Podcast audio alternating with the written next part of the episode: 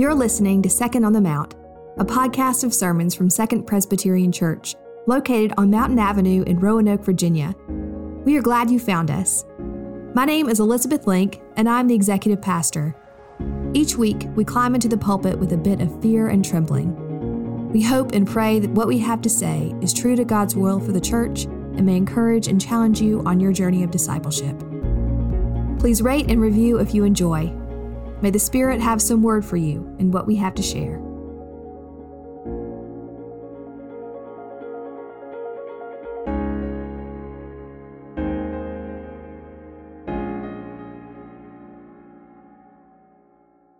Let us join our hearts in prayer. Gracious God, as we turn to your word for us, may your Spirit rest upon us. Help us to be steadfast in our hearing, in our speaking, in our believing, and in our living. And may this sacrament be for us a reminder of your claim and grace upon our lives. Amen. Our scripture reading comes from the New Testament Gospel of Mark.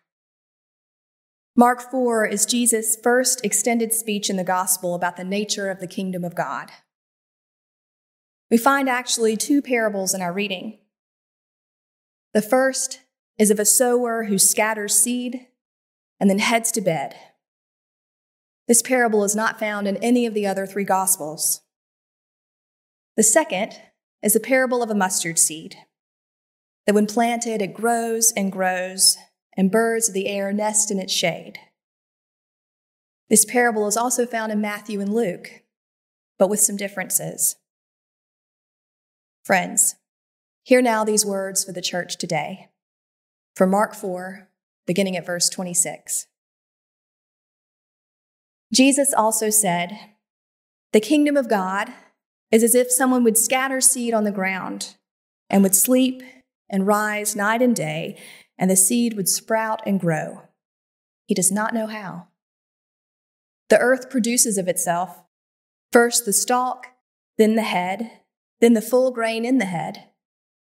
But when the grain is ripe, at once he goes in with his sickle because the harvest has come.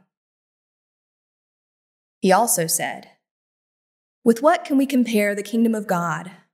Or what parable will we use for it? It is like a mustard seed, which, when sown upon the ground, is the smallest of all the seeds on the earth. Yet when it is sown, it grows up and becomes the greatest of all shrubs and puts forth large branches so that the birds of the air can make nests in its shade. With many parables, he spoke the word to them as they were able to hear it. He did not speak to them except in parables, but he explained everything in private to his disciples. Friends, this is the word of the Lord. Thanks be to God. Parables will always be open to new interpretations. The word parable itself comes from two Greek words para, as in parallel. It means to put something side by side. Balo, which means to cast or throw. So a parable casts two images side by side. Think of something as simple as parallel lines. The two will never meet. Likewise, the parables and that which we put alongside them may never meet either. But there's a constant alignment that forces us to go back and forth between the two. So when we look at what happens in the story and what happens in our own lives, we go back and forth between the two. And it's in this back and forth, this cyclical comparison, that the word never grows old. And over time, we see new things because of where we are and what's revealed to us. Jesus loved to speak in parables. Most of them are left uninterpreted by the Gospels, as if they're invitations for us to take the story into our own hands, to take on the responsibility for figuring out what to do with it. They're an invitation to wrestle with the parallel comparison of story and real life. Story and real life. It's an opportunity to find something new each time we cast these two images side by side. Mark 4 is Jesus' first long series of speeches in that gospel. If you were to locate our verses in your Pew Bibles or in your Bible at home, you would see that these stories are only two in a long series of parables describing what the kingdom of God is like. The kingdom of God is as if someone would scatter seeds on the ground. One year for Father's Day, my dad got a packet of wildflower seeds as a gift. He let my brother and me cast them along the walkway at our lake house. So we scattered them and we left them. We didn't prep a flower bed, we didn't weed or fertilize. We simply scattered them and walked away. And come the next summer, that walkway was strewn with black eyed Susans, daisies, and purple cone flowers. We were nine and five year old gardeners. We neither tended nor stressed. We cast without care. The average gardener, however, plans, prepares, plants, and worries. My husband Chris bought and spread two skid steer scoops of compost before we planted the first tomato this spring. Almost every day he checks in the garden. Is it getting enough water? Have the rabbits discovered it? Has our dog dug anything up yet? The gardener in Jesus' parable is a bit more like the kids my brother and I were. He scatters the seeds and then he sleeps. He does not plan or slog or worry one jolt. In our second parable, someone sows a tiny mustard seed in the ground and it grows into a gigantic bush, large enough to offer birds shelter in its branches.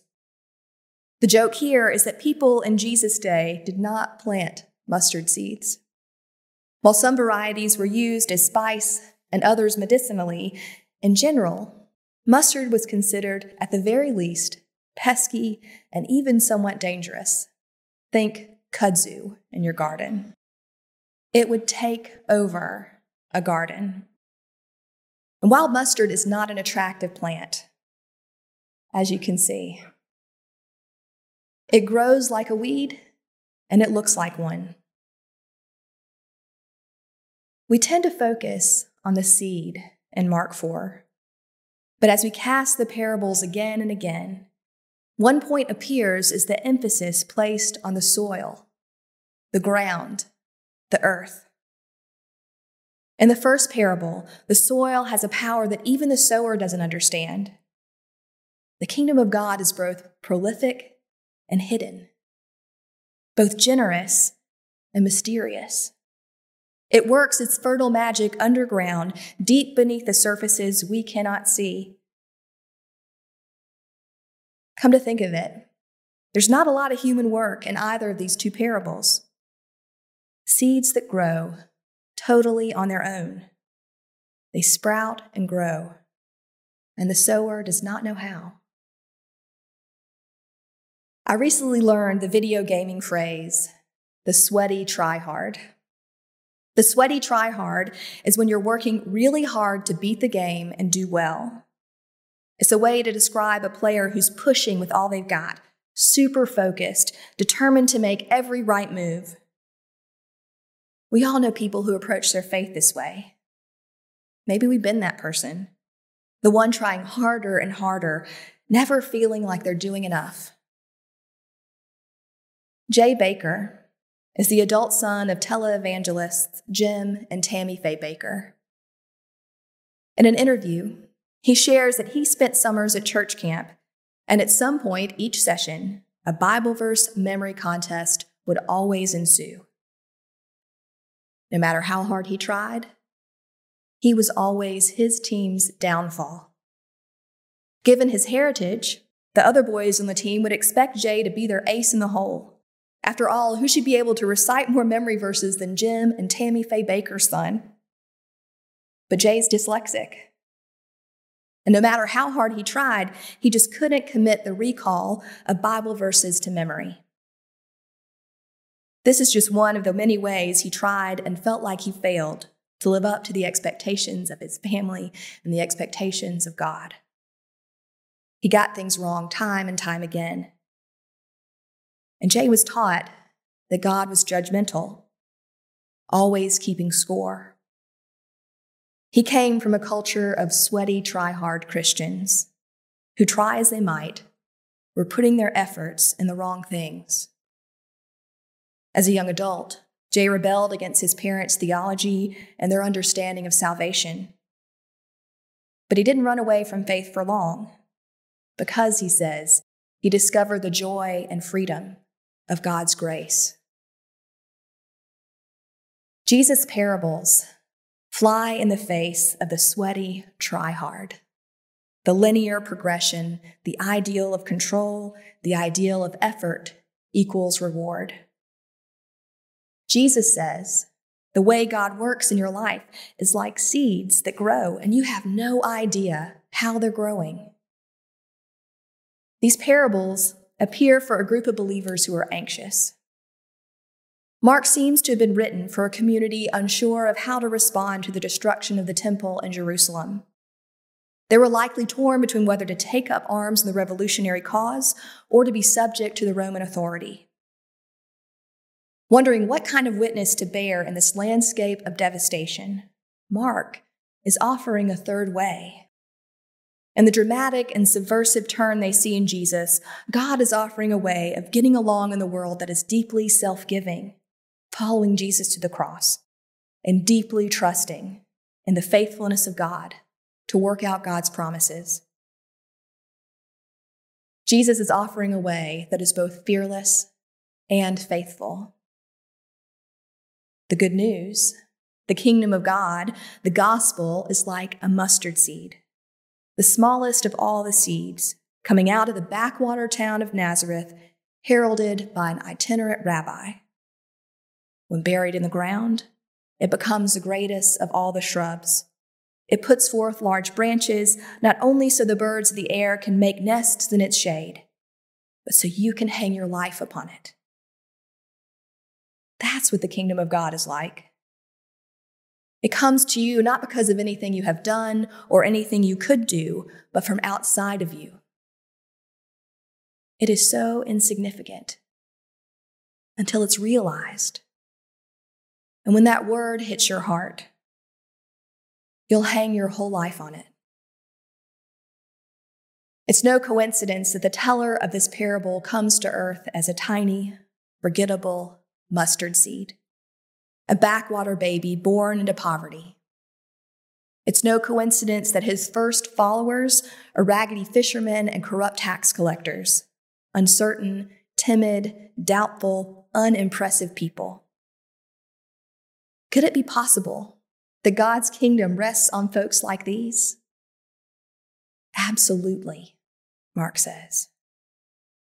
If we're having trouble resting in God's care, then perhaps it's because we discount the small, ordinary seeds, the seemingly insignificant places where the earth shifts and weeds grow. Kingdom is like a very small seed, often overlooked, unremarkable. It appears in the parts of your life that are not the things you're most proud of, but when it comes, it takes over everything when you know you are forgiven and loved, when you can live with the joy that is the knowledge and faith in God's grace, unmerited grace, it changes everything. When that seed is buried, it most certainly rises. That resurrection takes over, for there is not one square inch of this world which the Lord Jesus Christ does not call beloved and his very own. It's a tiny, tiny movement and an unimportant part of the Roman Empire. In three short centuries after Mark's gospel is written, this movement will completely transform the known world. The Caesars of Rome cannot stand against it. Because of it, we now care about things like human rights, justice for the oppressed, freedom for captives, lifting up the lowly. Because of it, We know we are created out of goodness and for good in this life. Jesus is the tiny seed nobody thought mattered at all. He planted himself in the ground. He died and was buried. And when he rose, as a result, that tree has grown and transformed and is transforming the whole world. The kingdom of God is as if someone would scatter seed on the ground and would sleep and rise night and day, and the seed would sprout, and he does not know how. The earth produces of itself. It is like a mustard seed, which, when sown upon the ground, is the smallest of all the seeds. And yet, when it is sown, it grows to become the greatest of all shrubs and puts forth large branches, so that the birds of the air may make its nests in its shade. Thanks be to God. Amen. Second Presbyterian Finding Direction by Following Jesus.